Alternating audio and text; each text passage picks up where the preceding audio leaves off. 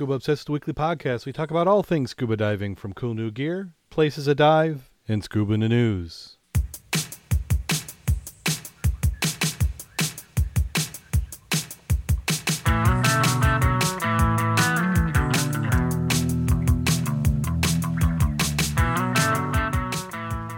Scuba Obsessed episode 204 is recorded live June 19th, 2014.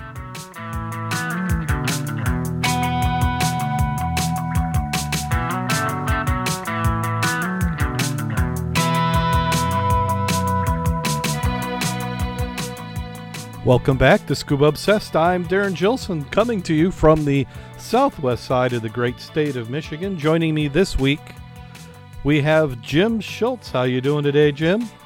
I'm just doing great, thank you. Excellent. We have certainly turned the corner and we are into warmer weather. It has been a little toasty. My air conditioning went out about when uh, Tuesday of this week, and I have not yet recovered.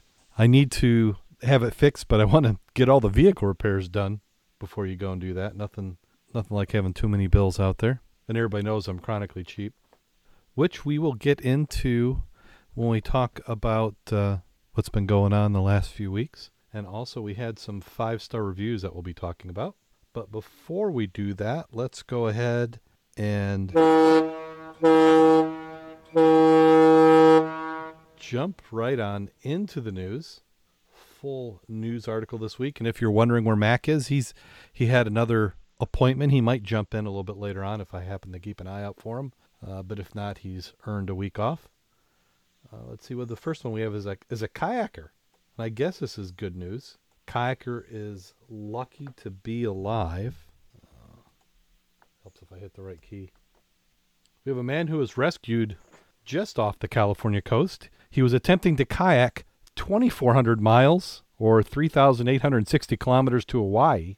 The Coast Guard said he is very lucky to be alive. The 57 year old left Monterey on May 30th in a craft filled with a solar panel to power electronics on board. This, according to the Coast Guard uh, statement they said on Tuesday. But eight days later, the panel failed and he turned for home. A distress call was made on June 10th, and the man started to become disoriented.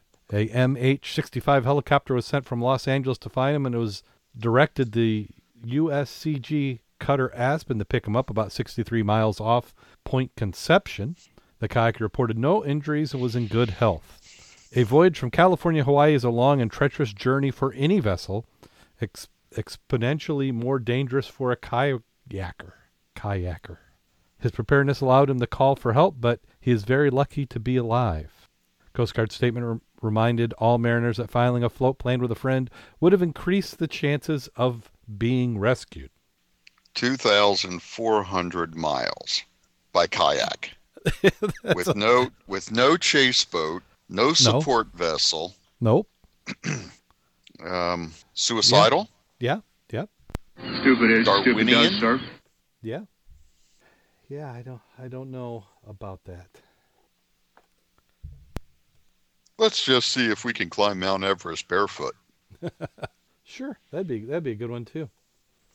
And this one kind of goes off of last week. We were asking about uh, nitrogen saturation. We have Jacques Cousteau, not Jacques Cousteau, Fabien Cousteau, and we were talking about, uh, you know, wondering how long he was going to have and that it must be qualified as a saturation dive.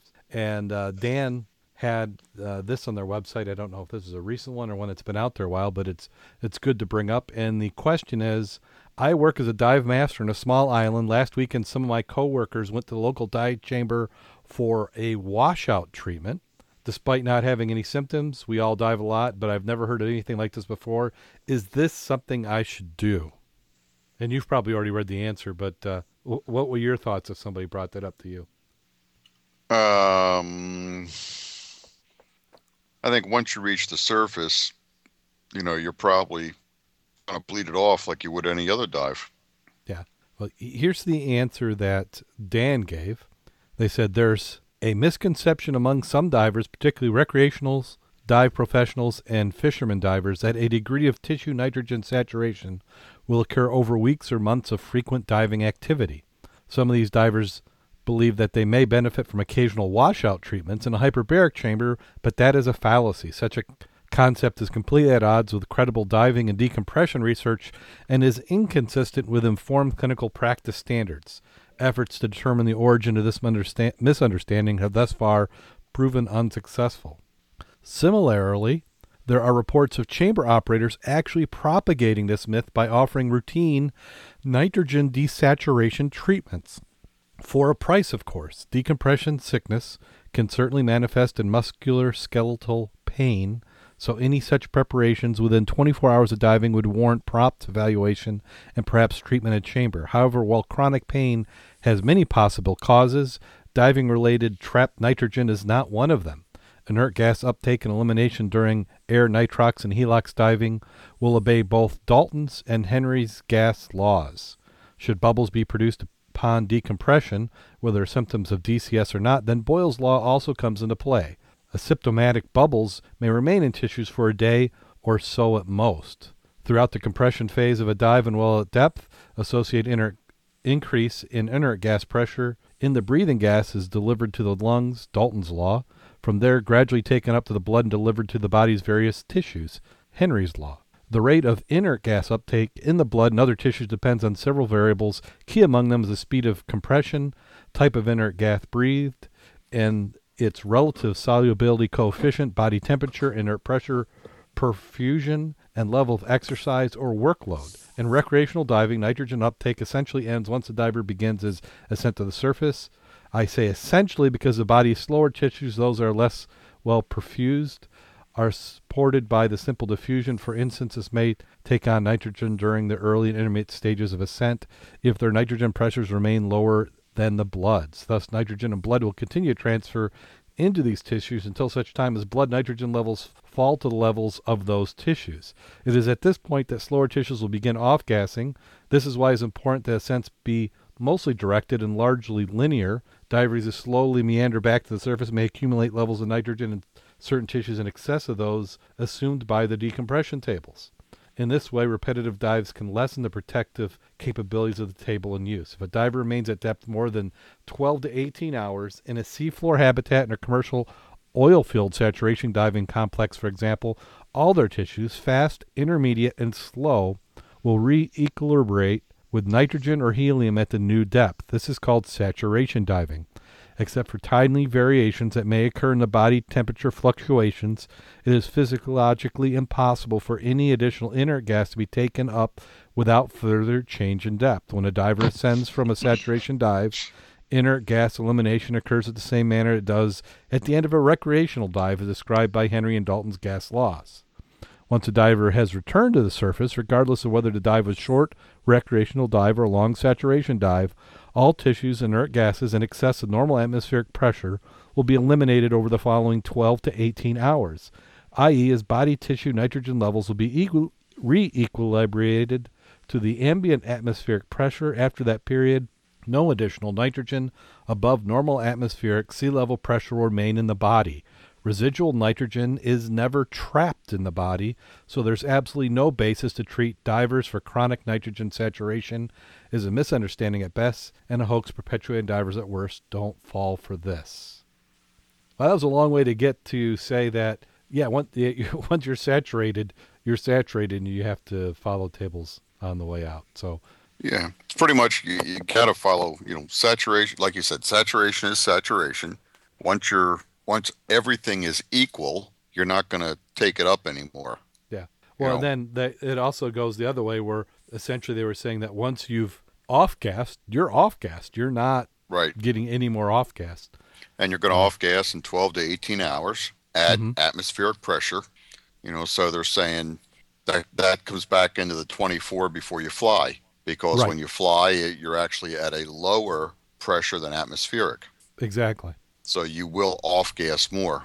Yep. So if you have any residual nitrogen in there, you're going to off gas a, a, greater volume than you would have had you not dove in the last 24 hours. So that's where the risk is. Is that and a, a, a plane isn't going to do, you know, safety stops and stuff on its way up. It's it's going up, and then a lot of times if you have a an unplanned event where the cabin loses pressure, uh, it could be quite a situation. Could, could be quite a situation, yeah. you know, the the big thing here to understand is fast tissues and slow tissues.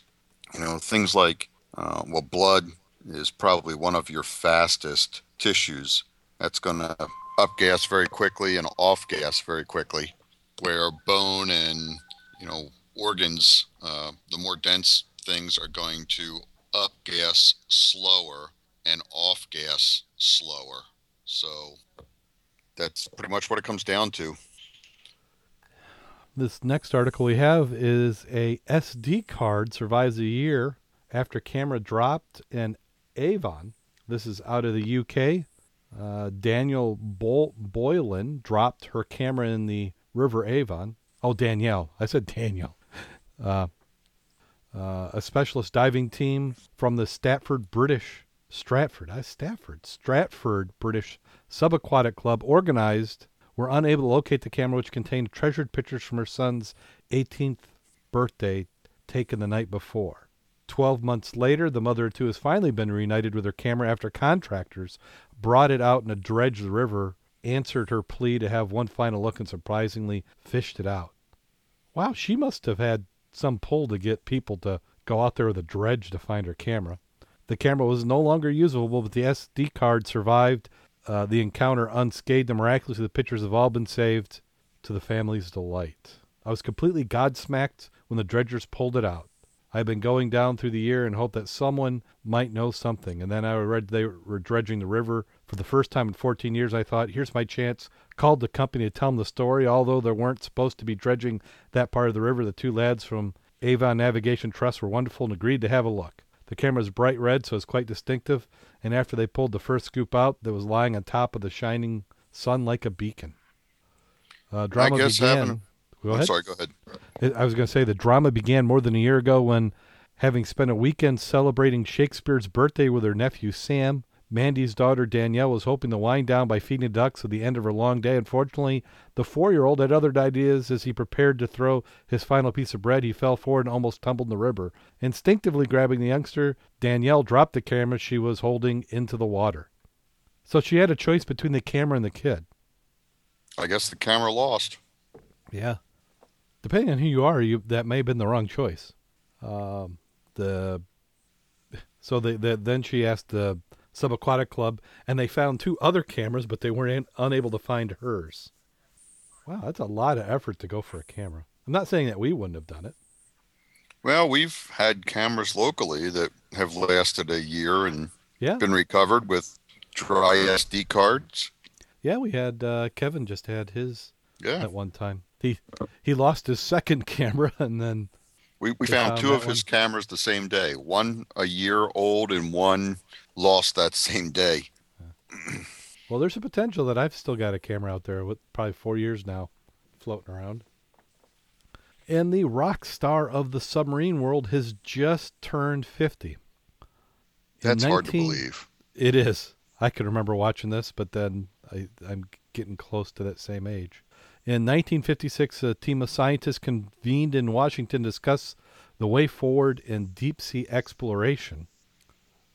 Uh, the commission did what commissions do best, and it drafted a res- resolution. In this case, they asked the United States to develop a national program to build underwater vehicles.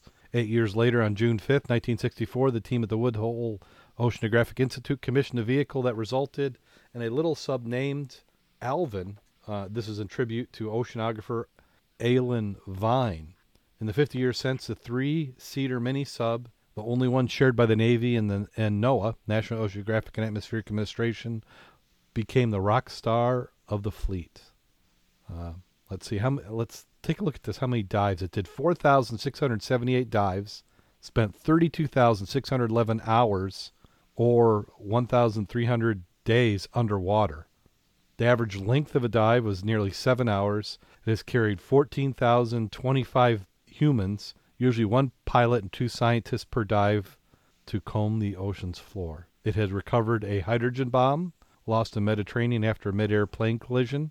It discovered unknown life forms. Uh, it helped uh, document the subsurface effects of deep water horizon spill out there in the Gulf, and it famously explored the wreckage of the Titanic. And they and they brought up one point is that it it, it uh, was lost for almost a year along the bottom. Alvin was lost. Yep, they said uh, it took a dive in July 1967. Oh wait, no, this is a, a different one. Um, uh, let's see. Oh, in 1967, it was attacked by a swordfish. The creature became trapped in the skin of the sub, and Alvin, with the fish still stuck in its fin, made it to the emergency surface. Scientists later recovered the fish and cooked it for dinner. That will teach them. And then in 1968, the cable supporting the sub, while being transferred between two pontoon boats, snapped, and it sank to 4,900 feet.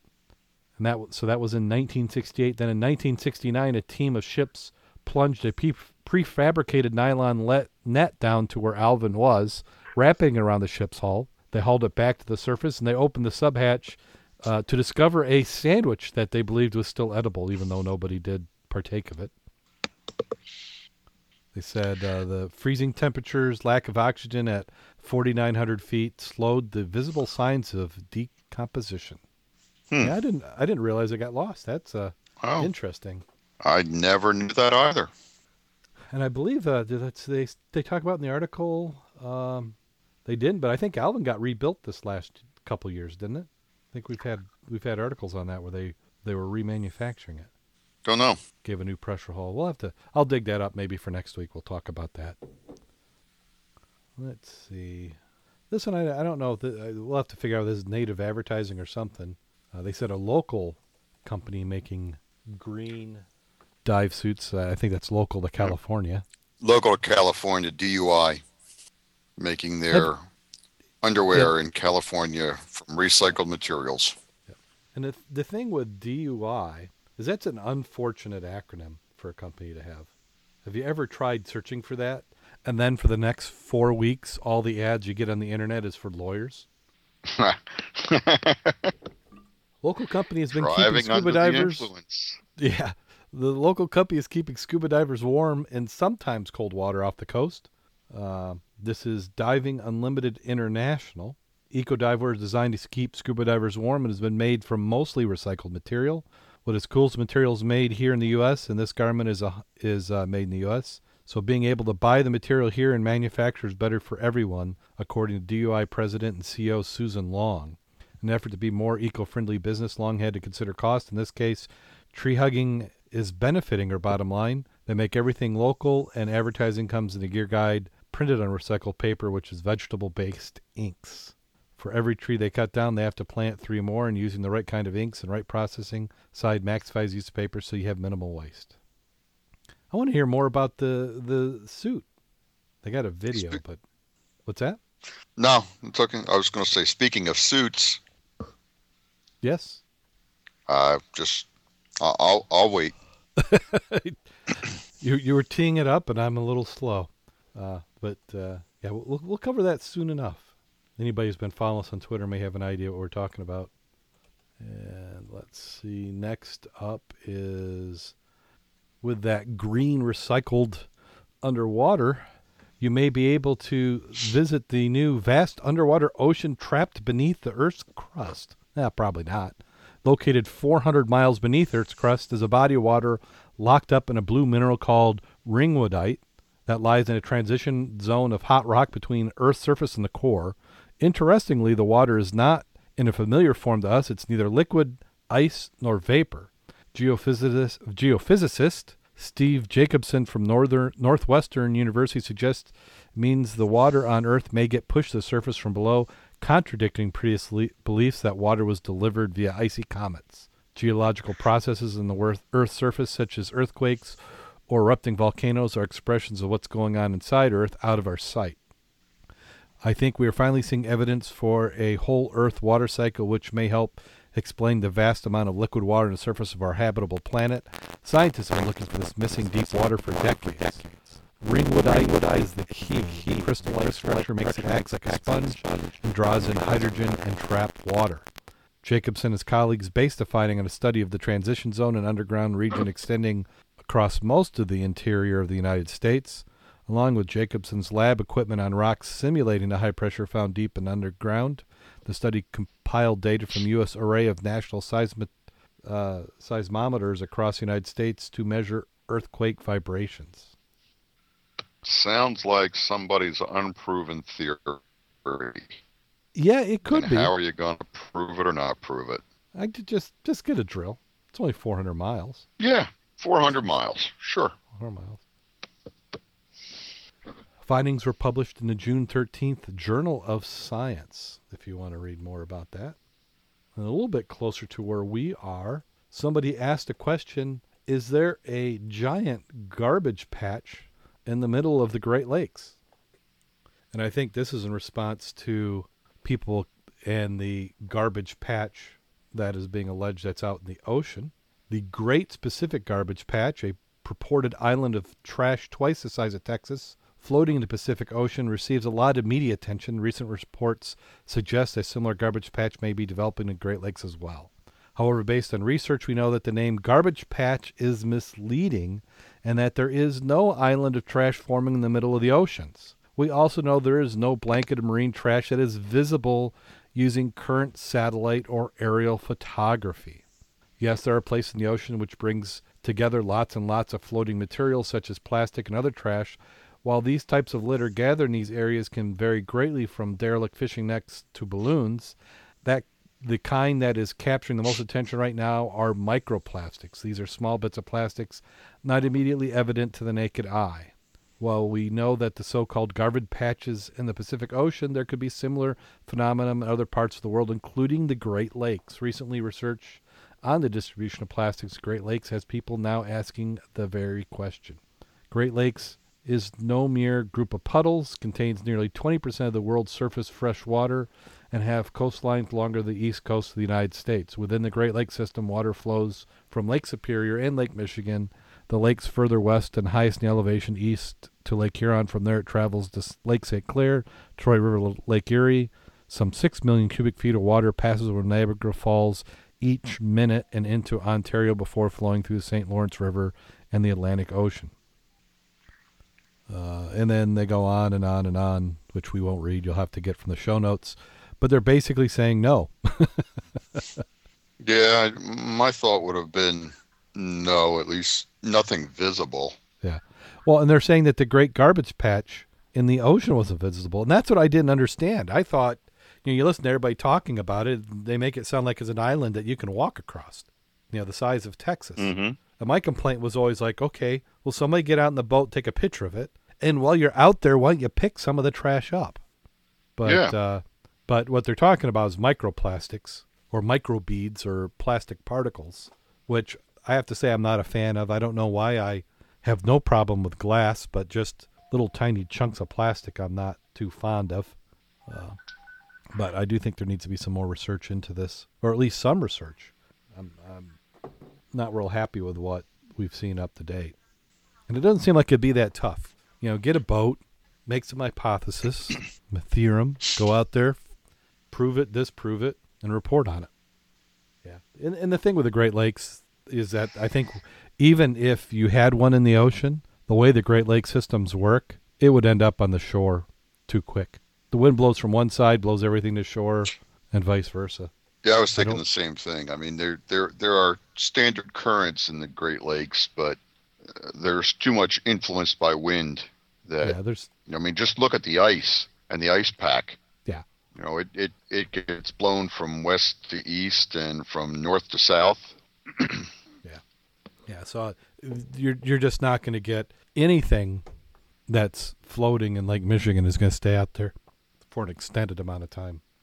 I'm sure there's a bunch of buoy companies who would tend to agree. Hmm. Yeah. And then we're going to be invaded.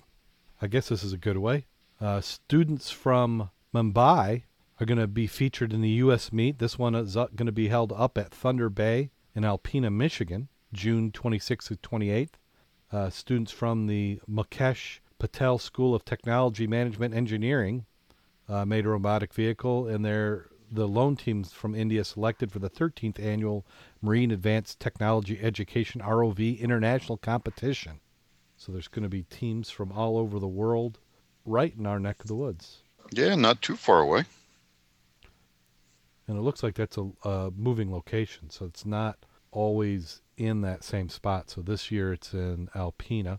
Uh, there's going to be 66 teams from 16 countries, including Russia, Jordan, Egypt, England, Poland, Hong Kong, Japan, and team members from. Uh, oh, that was a that was somebody's name, which I'm not going to say.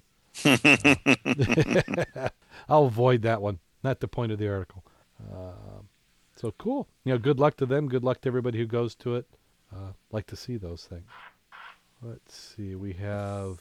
I think we'll skip this next one. We'll jump into the uh, sea turtles being located, relocated to the North Carolina shipwreck. That sounds interesting. Let me open that one up. This one's in Morehead City. Rehabilitated turtles from the Pine Knoll Shore Aquarium hitched a ride with a group of scuba divers 30 miles off the shore to be released into the wild over a large shipwreck. We're going to take them out to where it's warmer. We'll work closely with the aquarium. So it's always a fun treat to make them along with us, says University of North Carolina Institute of Marine Science technician Emily Pickering. The scientists scuba diving were mainly with the University of North Carolina Institute of Marine Sciences. However, trips like this are often manned by other volunteers from nearby organizations like the National Oceanographic and Atmospheric Administration. The project was led by UNC IMS PhD student Avery Paxton. This must be the acronym week. In total, seven turtles were released, six loggerheads, one green, green turtle. Two of the logger, larger loggerheads have been fitted with a satellite sensor in the back of their shells. These two turtles, named Emma and Carter, can be tracked online through the website seaturtle.org tracking. So let's see what sea turtle, let's see where they are. Hopefully, it's not in a red lobster. Yeah, inside a great white. oh, let's see. Yeah, I can't get the, the website sitting there grinding away. Uh, so oftentimes the turtles are in colder water and experience cold stunts. They get the equivalent of hypothermia in humans. So what we do is we release them into warmer water. The scuba trip is a gather research about different marine habitats off the coast of North Carolina during all four seasons, but scientists say they were excited to be the ones releasing the turtles. Paxton says the shipwreck sites the turtles were released over is a large yard oil oiler boat, which is about 174 feet long, and it's submerged in 100 feet of water. I wonder if there's anything significant about them picking a shipwreck. They didn't really say. I don't know. I was watching the video of them being released and didn't really get into a lot of detail. So, uh, did you go to the website? Yeah, I'm looking at it now. Uh, satellite tracking Beatrice 2 loggerhead is 16 kilometers off the coast of the United States and 176 kilometers from St. Petersburg. But they're not showing anything. I was I was expecting to see like we got in our buoy. Maybe they'd have a Google. Let's see. Yeah, you know, kind of a trail of where they've been or where they've gone, or yeah, they've they've got adopt Beatrice, so they're collecting money. Let's see here if I go. Oh gosh, now I got terms of use. I got to click through. Well, like I oh, I guess you could stalk. I was gonna make fun of them, but I guess you could be stalking. Uh, and they don't show anything. Come on. Oh, here's a map. So, oh, I'm having a hard time reading this graph they got here because they do have data points, so you can see, and they show the most recent. Huh. They're they're zoomed in so close in this particular map, I can't get a, a sense of where it's at. But cool. And then this next one just goes to prove that no matter who or what you are, there's always something that can eat you. A nine yep. foot great white shark you know, so just like they've tagged these turtles, this is a great white shark off Australia that was tagged. The great white shark went missing, and they think it now may have been devoured by another great white, making the internet rounds this week. The shark disappeared wearing a research tag, which a beachcomber found two and a half miles away from where it had been affixed to the shark. The tag initially attached in November 2003 off southwestern Australia, was set to record ambient temperatures and depths. Its data showed that four months after it was attached, a female great white abruptly dove to a depth of 1,903 feet or 580 meters. The ambient temperature surrounding the tag spiked from 46 degrees Fahrenheit to 78 degrees Fahrenheit or 8 degrees Celsius to 26 degrees Celsius. The data suggested an attack. Filmmaker David Riggs, who had been hired to document the tagging project that involved the nine foot female shark, couldn't believe the data at first. Clearly, something ate the shark, Ridge said in a video clip. What would kill a three meter great white? Riggs asked. The search for the uh, perpetrators is subject of a Smithsonian Channel show airing later this month. Experts say that speculation of great white devoured the missing female great white is not outside the realm of possibility. Cannibalism in shark is quite common in juveniles and adults. But more likely explanation for the surprising tagging data set is that the female great white got caught in the crosshairs of a killer whale. White shark stomach temperatures are thought to be in the order of 60 to 70 degrees Fahrenheit, he explained. Maybe even less at great depth in cold water. That's colder than the temperature recorded on the tag. The only other animal that could take on a great white, and that has a warmer ambient internal temperature, is the killer whale. The internal temperatures run 90 degrees Fahrenheit or 32 degrees Celsius, he explained. Thus, is likely that a feeding killer whale that is ingesting cold seawater and food could easily have a stomach temperature of 78. So it sounds like they're saying that because the probe says it got warmer, that it was measuring the insides of something warm. Yeah, it was surrounded by inside the belly of the whale. Yeah. Wow. Glug. Or, of course, I'm sure they they they factored this. There's a show I was watching, and I'd seen it a couple times in the last month where there was a boat in off South Africa that had been attacked, and they think it was a shark, but it was a shark that's much bigger than what they say the great white should be getting up to. So, is there such thing as a what are those teeth we go looking for? Megalodons? Megalodon, maybe. It's possible there's still some out there. It's possible there's still some out there, I guess, or some something yeah. bigger than what they've been finding. Yeah, they had uh, in that same show they showed a a whale that had been bitten in half, and they said that the bites, measuring the bite marks and everything, were bigger than anything they were aware of that was still alive in the water. I guess the only thing good out of this is that as people, we would be a snack on something that big, and they might not even want to bother with us. Or d'oeuvres. Yeah, yeah we just yeah, yeah. We, we'd be kind of like uh, like sardines to them. Yeah. Well, here we have some photos, photos of the week. Of course, I pasted in the wrong spot. There was a national underwater shootout competition. Boy, I didn't do too good a job of picking this article out. There's only one photo. Yeah, you disagree with that one. I don't. I, I don't think that I would have made it. Another one out of the UK. Yeah, I mean, it looks like it looked like me taking a picture of my fins with some with a little cute little seal. I think the cute factor is what got him. And then we have a few videos. Uh, these will be in the the show notes, which I am slowly catching up to. Uh, one was a uh, video of migrating crabs, the underwater kind. Um, this one, I believe, is off Australia. We have a video uh, uh, talking about the west coast with this starfish die off. Looks like that starfish die off is actually picking up speed. Hopefully, at some point, it will somebody will either figure out what's going on or it will end. You gotta wonder if it's just a natural cycle or if there's something causing it. Um, it's hard to tell. Uh, this was reported by uh, Laura James. She had heard, you know, she's been watching this for a while. She's out there uh, in the Seattle area, and she'd been receiving reports that uh, a wide array of uh, starfish or sea stars are showing signs of the wasting disease. So on Sunday, she took her camera rig out to Sund Rock, which is a hot diving spot near Hoodsport, Washington, and uh, she found, and it was is quite bad. This she said the speed that it hit the area baffles me. Last week, the stars in Hood Canal were doing reasonably well. How could it hit everything all at once overnight? She dove from the shore to a depth of about 100 feet, and the stars at all depth appeared symptomatic. They looked deflated, weak, and floppy. Arms had fallen off. In some cases, only globs of melted stars remained. Hood's Canal is already an ecosystem on the edge, James said. How is it going to handle losing all of its starfish? Back in January, James uh, started the website Sick Starfish and asked people to check into starfish in their waters.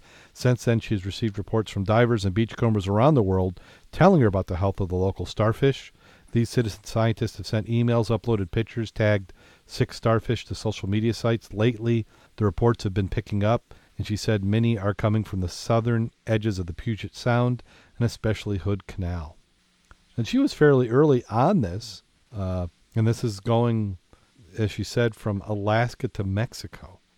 So you know, I'm wondering if it has anything to do with the radiation problem from the tsunami in Japan. You know, I've heard. You know, there was one report we had a few weeks ago where somebody said that they they couldn't rule that out as a cause. You know, I. You know, you never say never, but just the dilution. I mean, they would have to be extremely sensitive because the radioactive material, unless unless you had a strong current, if you had a current that was picking it up and it was staying, you know, you know all together. Mm-hmm. Uh, but but the thing with the radioactive material also tends to be heavy, so it likes to collect and fall out of suspension fairly easily. So, I know I'll, leave it up to somebody with a little bit more training in that area than I do. But you know, I I don't. My gut instinct says this is not environmental. I I believe it to be more of a disease. Because if it was something like that, let's so let's let's say it was radiation or some sort of chemical. The chem, you, what would cause everything at the same time to go? It would have to have reached a critical concentration, and everybody would have Yeah. to be infected the same. It, it it feels much more like a disease than an environmental cause. Now, environmental cause can weaken animals, which you, we, we will tend to see. You know, anybody who raises animals for a living will tell you that stress, you know, diet, bad food will reduce their ability to fight off a disease, and then you can have problems. Uh, so, yeah, who knows? Yeah. So, you know, the only thing we can hope is that you know it's kind of like a, a forest after a fire. You know, it's tragic that the fire happens, but then you know something blooms in in what's left. Yeah, it creates new growth. That's why I wonder if it might just be Norton. you know, the cycle of life. So things that happen. So yeah, we can only hope. And then the last video uh, is uh, Fabien Cousteau received a visit from Sylvia Earle and his father, uh, which is what was his father's name again? John Claude. Is that am I mixing them up? Here, I better go pull it up. Not sure. Yeah, I was just gonna go. I used to know all that stuff. They they need to have a show again. I'm Mm. the under the undersea world of Jacques Cousteau. I miss that, and that's where it got a lot of the a lot of these items the easier to follow. So let's see. Uh, uh, let's see. Yeah. So uh, so Jean Michel Cousteau, which was Jacques Cousteau's son, and Fabien Cousteau's father, along with uh, Sylvia Earle, went down and visited uh, Fabien in the Aquarius off of Key Largo, Florida. Fabien his team are also documenting the effects of living underwater long term, uh, which can take its toll, especially given cramped quarters and days passing without any real sunlight. So I did watch the video. There wasn't really anything to clip and share. If you can, you can watch it. It's it's it's interesting. Not action packed, but uh, it was nice to see them all together and talking. Uh, the one thing Fabien said is uh, his grandfather called it the silent world, and he said the one thing he noticed is that it was very noisy. That there's always something going on making noise, and maybe that I wonder if that's because he's in that Aquarius. You've got all the systems, you know, scrubbing air and cycling, and then he also had a uh, signed but damp copy of his uh, grandfather's book. Hmm. So, and they show it there. So that's an, that's another clip that was on the TED blog, blog.ted.com. So that does it for scuba in the news. And let's see. Uh, let's see. Did did you get any uh, diving in this last week? No, I have not. It's been a couple of weeks. Actually, yeah. No, I did not get wet this past weekend. Yep. And and I didn't either. My scuba gear is in the vehicle that's having the transmission repaired. Uh, but I did, which you were alluding to earlier. I did actually, and we almost. I should have had a drum roll queued up here, but I did get a dry suit. A what? I know. Yeah, dry suit. Can you A, a believe that? real dry suit? It's a real dry suit. As I turn my chair, I am looking at it now. It is red, and it's uh, Mac would be happy. He'd approve. He did approve. It- it's a it- Viking. I was going to say, if, if it's red, it must be a Viking. It's a Viking. And as the history of the dry suit goes, yes, it is. I did not buy it new.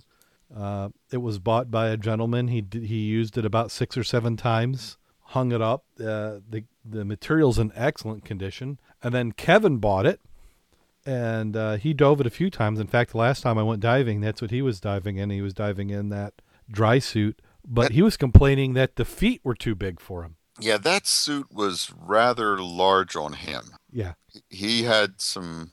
Uh, Let's. There was a lot of opportunity for him to get trapped air in that suit. Yeah. Yeah. And for me, good or bad, there's I don't have as much uh, room in it as he did. My feet, it was the perfect size for my feet. Uh, so I've still got to go and trim the seals on it. It had it had uh, new seals put in because uh, I guess one had gotten torn somewhere over the years, so new seals have been put in it. Well, you know what they uh, say about guys with big feet. Certainly do, and it's all true. They have big bellies too. Yep, exactly. So I am looking forward to trying that out, and I hopefully I can maybe do it this weekend. If I get my transmission fixed, the the uh, vehicle's got the rest of my dive gear in it. Uh, You could. Where's it at? You could pick it up. I'm sure. Yeah, I've Unload already gear. I've already gone and picked stuff up once, but it was the transmission is supposed to be completed on Wednesday, and here we are. Tomorrow will be Friday, so I'll have to go over there and, and bug them. You know, Empty it's- it it's- out. yeah, out because we're diving Saturday. Saturday, so what are we diving on? Uh, I'm going out to Max Wreck and the Clay Banks on Saturday Yeah, afternoon. that'd, that'd be Doing an afternoon dive. okay. We're gonna plan is to meet at the DNR dock at three o'clock. I've got four divers lined up on my boat. Uh huh. I told Bob and let him know, so Okay. Hopefully we can get can- out. Yeah. I'm trying to remember who I got signed up. I got, I think Rick and Richard, and Dan Well, good. and uh, Robert, and me. So that's Oh, five that- on my boat. Wow. Yeah, you're got you're definitely full. Yeah, I got a full boat with two tanks. Yeah, yeah, I got a full boat. Still there. And that's yep. Okay. I'm I'm still here. Yeah, I'm just uh, trying to queue up uh, something. And then on Wednesday we had a dive club meeting, which I didn't make. I was helping Mac. Uh, he did a presentation on Pawpaw Lake, which I recorded, and we may release. The problem is that air conditioning wasn't working in the building, and they had two giant fans, so it sounded like helicopters. And then, yeah, it, it was a learning experience. So we'll see. We we it, we may post it. I was I wasn't planning on doing a video. Hey, I've got an interesting string for you to look at. Uh huh. Uh, there's a 20 degree temperature differential, actually almost 25 degree temperature differential on the Cook buoy, which is very close to Max Wreck. The Uh-huh. surface temp is reading 70, 69.62 degrees, Yeah. and the bottom temperature is reading 45. So 45 on the It's a bottom. 25 degree temperature difference between 45 on the bottom, 70 on the surface. You know my prediction when I see that. Awesome conditions. Awesome visibility. That's right. That so I my prediction, if provided it doesn't flip between now and then. Yeah, and I don't think it will. No, I, th- I think we're with this late spring. We should be good. Uh, Yeah.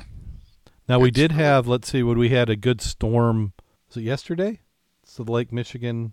We haven't had a lot of wind though, even though we've No. had a lot of rain. There's been some rain, but there hasn't been much much wind, and they're not predicting a whole lot of wind for the rest of the week. So Saturday, you know, ought to be hopefully a, a good day to get out there with some nice visibility. We may have to dodge a thunderstorm here or there, but you know, I'm not the tallest guy to stand in the boat, so I'm not too worried about it. Yeah. Hmm. So let's see if my prediction's right. You'll have to tune in next week to find out. Uh, let's see what else. Uh, do you have anything? Uh, let's. How about how's the preserve doing? Preserve's doing okay. We're getting a few more of the wrecks. Uh, we're getting reports that the wrecks are being buoyed. Not quite sure who's doing them, but people are calling or sending us messages that this wreck is buoyed and that wreck is buoyed, and so we just keep passing that information on as we get it. Yeah, we'll have to. We'll have to add that. Are you adding those details to the website or? Uh, as I get them, yeah, I've got to get caught up on a couple others, but I, as I get them, I've been putting them in. So could certainly use some more financial support to, so we can get our permits and do our uh, sand moving project. But we'll wait and see how the funds come in to see if we can get support for that. Yep. And if you want to see what the sponsor site uh, sites, uh, sponsor sites, sponsor dive shops are, go to www.diveswmup.com and we have a sponsor scuba dive shops links. And let's see who what's the next shop up on the list. We talked about Divers Incorporated. We're now to I think we're to Wolf's, aren't we? Wolf's. I'd have to look at the list. I I missed. Yeah. I wasn't able to make the show last week. Yeah, I don't think we covered it last week. So uh, we got Wolf's Diver Supply out of Benton Harbor, Michigan, 250 West Main That's Street. kind of our local shop. It's our Yep. And when we, when Yep, we Wolf's- said yeah, when you said Richard being on the boat, he's the manager for the dive shop. Uh, and and it's and it's nice to have Richard Long and working the shop because he's gung ho and into scuba diving. So yes. uh, the, Yeah. the, and the, and the thing with our local dive shop, you know, sometimes I like to give them grief. They have to make a living, and where they make living is not on scuba; it's on inflatable boats. That local shop, yeah, they it's you know I'll, I'll give a nice call out to Wolf's. They it's not just a dive shop; it's a uh, marine store that rivals any marina marine store I've been in. Oh yeah, Wolf's has new year, new gear, used gear, uh, you name it. If Wolf's doesn't have it, you can't find it. Yeah. The uh, what what's the what's the shop that they that we used to have there in town? The little tiny one on the Uh, island. West yeah, is that West Marine? West Marine. Yeah, West Marine. So if you're used to going in the West Marine, we're called that. That's kind of like the Walgreens of scuba diving, not scuba diving of marine supply. Yeah. You know, nice little displays, and you can go get Mhm. some some line and some lawn chairs, and you know if you've got a little twelve foot boat, that's where you go. Wolf's is not that store. I mean, Wolf's has got literally everything. He's got stuff that was new when they made it 40 years ago. Uh, they've got new boats, used boats. Yeah, Uh, Wolf's parts. buys surplus lots and closeouts by the truckload. So if you've, you know, it's kind of a mix of a flea market and a West Marine in a warehouse. It's about the best way I can describe it. Uh, they've got new, they've got used. Uh, they'll get you anything that you know you find it in the catalog. They'll get it. Um, plus, if you're looking for something unique or odd or older, you know you're you're going to find it there. So, and the dive shop is uh, there's a lot of history hanging in the dive shop, and much of it has come from the Mud Club.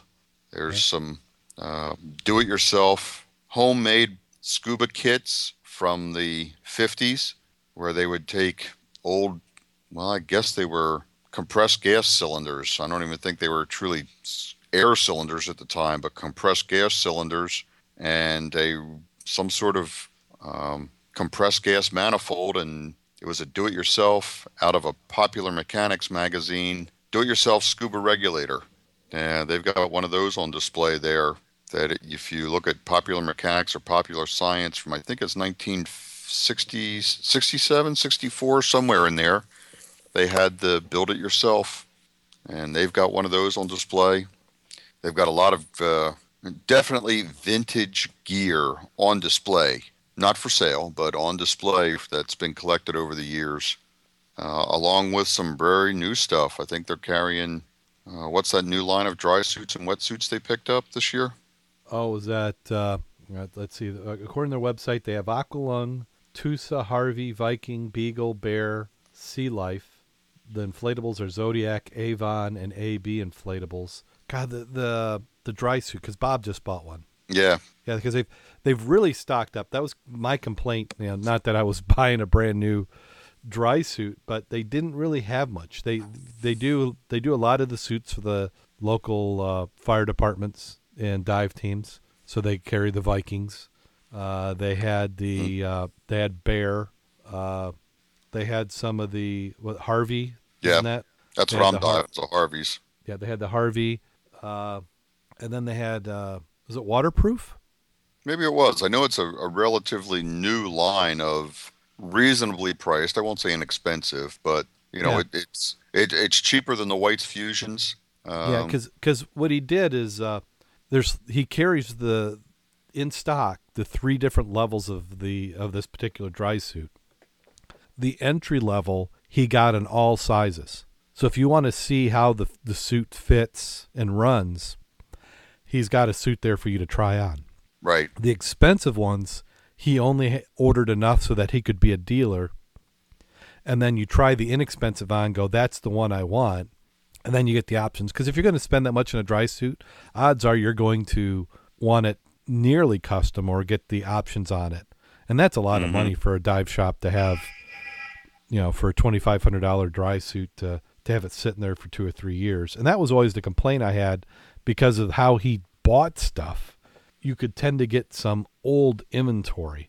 And they've been working their way through that the last few years. So the inventory is much fresher than it had been. Um, so, yeah, if you're in the area, it's worth going down there. And over the and years. free air fills if you're a member of the preserve. Yep. Yeah, he's given at least two free air fills for going in there. Uh, dive swmup.com. Yep. And their website is www.wolfsmarine.com. And uh, they'll have a link on there for the, the dive site. And they also, I think he has a link in there to the Mud Club. Yes. So, yeah, so- they've been a great supporter of the Mud Club over the years. yeah, so you get to see some of that. And plus, some of the some of the treasures that Mac has found find their way into the, the store window. So The uh, sword is there. Yep. Max Magical Sword. So, how much is the membership to get all that free air? Uh, $25 for a single member. So, what a PayPal. bargain. Credit card or print it off and send it in, or just go to our contact us page. Let us know if you'd like us to fax you or mail you a paper application, and we'll be happy to do that. Excellent. Well, as always, we love those. Go ahead. I was going to say, we will find a way to take your money. Yeah, yeah. The, do not worry. And as always, we love to have those uh, five star iTunes reviews, and we have we we got a couple, uh, and some of them I apologize. I I don't check them every week. So one is back from May thirteenth, two thousand four, and the title is "I Love It." John B from uh, Middleville, Michigan, and he says my daughter and I both got our C-cards on vacation in the Keys this past winter. We enjoyed diving a great deal and excited about it. Having returned home, we began doing research on diving in the unsalted waters around Michigan. To learn more of the sport, we searched for podcasts on scuba. We were very pleasantly surprised to find one that we then realized it's local. This is a great podcast. It covers everything diving from recent dives to disasters. It's all covered. I'm sure these guys have a tremendous amount of dive experience, but they still talk with the excitement of newbies like me on the first dive. I love hearing about local dive opportunities and new gear. The guys are great to listen to. It is like hearing your buddies talk about it. I hope to catch up with them at some point and try one of the great local dives they talk about. So, yeah, we look forward, John, having you and your daughter come on out sometime. Well, let's see where Middleville, Michigan is. Yeah, I have no idea where Middleville is. I'm looking it up right now. Middleville, Michigan. I'm, I'm oh, that's hope- close. Is it really? Yeah, it's south of uh, south of Grand Rapids. That's just around the corner. Yeah. Yeah, yeah. If he's south of Grand Rapids, oh my goodness, there's there's plenty of diving. Oh, sure. Yeah, and uh, up coming up on the list is going to be the now it's not you know for new diver less than sixty dives. I wouldn't recommend the Ironsides right away, but we're going to be up that way. Next weekend. Ironsides. Yep. Next weekend's the Ironsides dive. Yeah, that's uh, looking forward to that one. And then the next review we have is this one was on June 10th, 2014. And it says, Great show. This is by Lear Clark. Whoever said that you can't teach an old dog new tricks needs to listen to Scuba Obsessed. The first time I listened, I wondered where were the mermaids, all the references to movie trivia and the travel stories like other big shows, and have, and I moved on. Nevertheless, as I listened to a few more episodes, I quickly became aware that this is a different kind of podcast. The more I listened to Scuba Obsessed, I quickly realized that listening to a program is like eating donuts. You know you should only eat one, but most people will come back for more. Scuba Obsessed is made up of three primary divers Darren Gilson, the host, who has a relaxing, easy to listen to radio voice. I I don't really consider myself a radio voice, but I guess well, so. He start. What's that? Uh, go ahead. Uh, let's hear what he had to say about the rest of us. Okay. He starts each show by reading any news involving scuba the news. Darren is a hoot to hear. Either by design or accident, he manages to murder the pronunciations of the last half of the words of the most popular dive destinations. Uh, he is likable chap, loves scuba diving, and a great associate with diving, but quickly becomes apparent that he is too cheap to ever actually buy himself a dry suit. Until last week. Until so, last week. Yeah, so about the time he was writing this is when I bought the dry, the dry suit. For over a year now, he's talked about it, but has yet to purchase one. The highlight or low light of each show, depending on how your take is, is the scuba joke told by Darren at the end of every show. Most are old jokes that have all heard before with the addition of the words a scuba diver inserted as needed. He figured me out. Oh, let's see, I lost my place again. Um, Skype is acting up on me. Yeah, well, this is probably me that's doing okay. it. Uh, uh, Mac, as co host, brings all the talent experience of a diver who seems to have made at least the greater part of his living underwater. Ask a diving related question, Mac probably knows. Occasionally, Mac needs to get reined in as he gets sidetracked on political topics. Not that I disagree with him, I don't, but a first time listener might think they've just turned into Fox News Radio network. Mac sometimes seems to have a hard time figuring out that TalkShoe works as he is often dropped or stepped on by the other hosts of the show.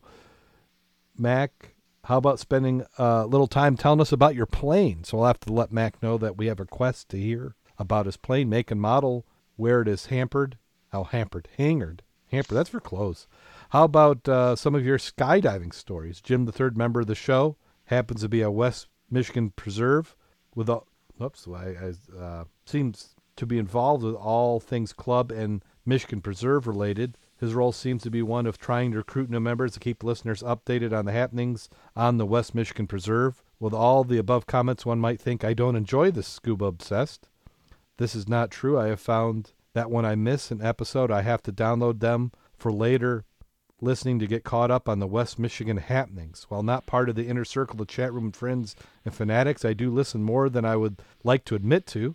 I'm sure that a large portion of the audience also listens outside the chat room as I do. I hope that review gives you uh, the three the pat in the back you deserve. Hey guys, keep up the good work. The hours spent listening to Scuba Obsessed makes long drives and evenings spent at work fly by. I would like to meet the crew in person someday, but their exact location appears to be a mystery. All I know is that Darren lives close to the round barn. Yes, I listen carefully, and as I go to Muskegon every summer, I know where the round barn is. I've tried to meet Darren in Grand Haven last summer, but he didn't make it. You guys should know the show I'm talking about. Thanks for filling the void between my dives. Your welcome oasis in a vast void of scuba diving podcast. Hope you continue to podcast. Maybe someday we can all dive Max Wreck together. Sincerely, Lee R. Clark, San Diego area, California. We certainly appreciate that, Lee. And I think you you pretty much nailed it right on. Yeah, just a bunch of old farts who love diving and get out and do it yeah, and enjoy and, talking about it and I feel bad that we missed you. I should have uh, gone up and made that show. Hopefully, this I, I say that I probably everybody's listened to the show. Hopefully, I can make it to all the shows next year. I think I'll be in a better position. Uh, the challenge is, is kids. About the time you don't, the, the kids aren't taking up the time. Who knows when that will be? So we love those five star reviews. Uh, you can also leave reviews for us on TalkShoe. We're TalkShoe Show seven three seven five nine. Uh, let's see. You can listen to us on Stitcher Smart Radio uh, when you download the app. If, if they give you a field to type in, type in scuba, and that will get you to us. We're also on the WRVO radio network. Thank Rich Viola for having us on that network again. Uh, let's see, and let us know how you listen. Yeah, I I know there's a lot more listening than what we get stats for. So we'd love to know how you do it. What type of device you're listening on? You're listening on Android, you're listening on iOS, you're using the podcast app. We're always interested to hear about that. Uh, I mean, do you listen directly from the website? Our website is www.scubaobsessed.com. You know, are you getting the shows there? And if you do, that's I apologize because it's you have to look a little little there to find them. Uh, the little app in the window is usually updated. So Thursday nights, usually sometime around midnight, is when the it gets uploaded. Uh, the player in the show notes that can be a few weeks later sometimes. Uh, so that just about does it. Do we have anything else we need to plug? No. Support your local dive shop. It's summertime. If you're not getting wet, why not? Yeah, it certainly need to be getting out there and into the water. So I think we are to that time of the show. Don't think we can delay it any longer. And in honor of the reviews, I'm not going to add scuba diver to this next one. Ah, uh, come on! It's got to be bad scuba joke. It's got to be bad scuba joke. Yeah, so it has to okay. involve a scuba diver, or have something to do with scuba. Okay, okay. I, I think I can I can do that. I can fit that in. We're we're we're wily and crafty that way. Okay, I'm ready, so. and hopefully Skype will hang on. A long time ago, in communist Russia, there was a famous weatherman named Rudolph. He always had 100% accuracy rate for his forecast of the Russian weather conditions. His people loved him and respected him for all his faultless, faultless foresight. He was particularly good at predicting rain. One night, despite clear skies, he made the prediction on the 6 p.m. news broadcast that a violent storm was approaching. It would flood the town in which he and his wife lived, and they would have to go scuba diving. He warned the people to take proper precautions and prepare for the worst. After he arrived home later that evening, his wife met him at the door and started arguing him that his weather prediction was one of the most ridiculous things she had ever heard. This time, she said, he had made a terrible mistake. There wasn't a cloud anywhere within 10 miles of the village. As a matter of fact, that day had been the most beautiful day the town had ever had, and it was quite obvious to everyone that it simply wasn't going to rain. He told her sh- she was to be quiet and to listen to him. If he said it was going to rain, it was going to rain. He had had all his Russian heritage behind him, and he knew what he was talking about. She argued that although he came from a proud heritage, it still wasn't going to rain. They argued back and forth for hours, so much they went to bed mad at each other. During the night, sure enough, one of the worst rainstorms hit the village, the likes of which they had never seen. That morning, when Rudolph and his wife arose, they looked out the window and saw all the water that had fallen that night. See, said Rudolph, I told you it was going to rain. His wife admitted, Once again, your prediction came true. But I want to know, just how were you so accurate, Rudolph? To which he replied, You see, Rudolph the Red-Nosed Reindeer.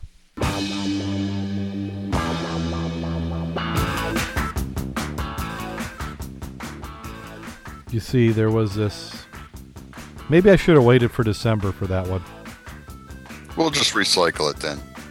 Yeah, we'll pretend like we haven't used it before. We've done that before. Yeah. Yeah. Who us? But God, that was a bad one. so there you go, Lee. And we did fit scuba in there. Mm-hmm. So next time, go out there and get wet.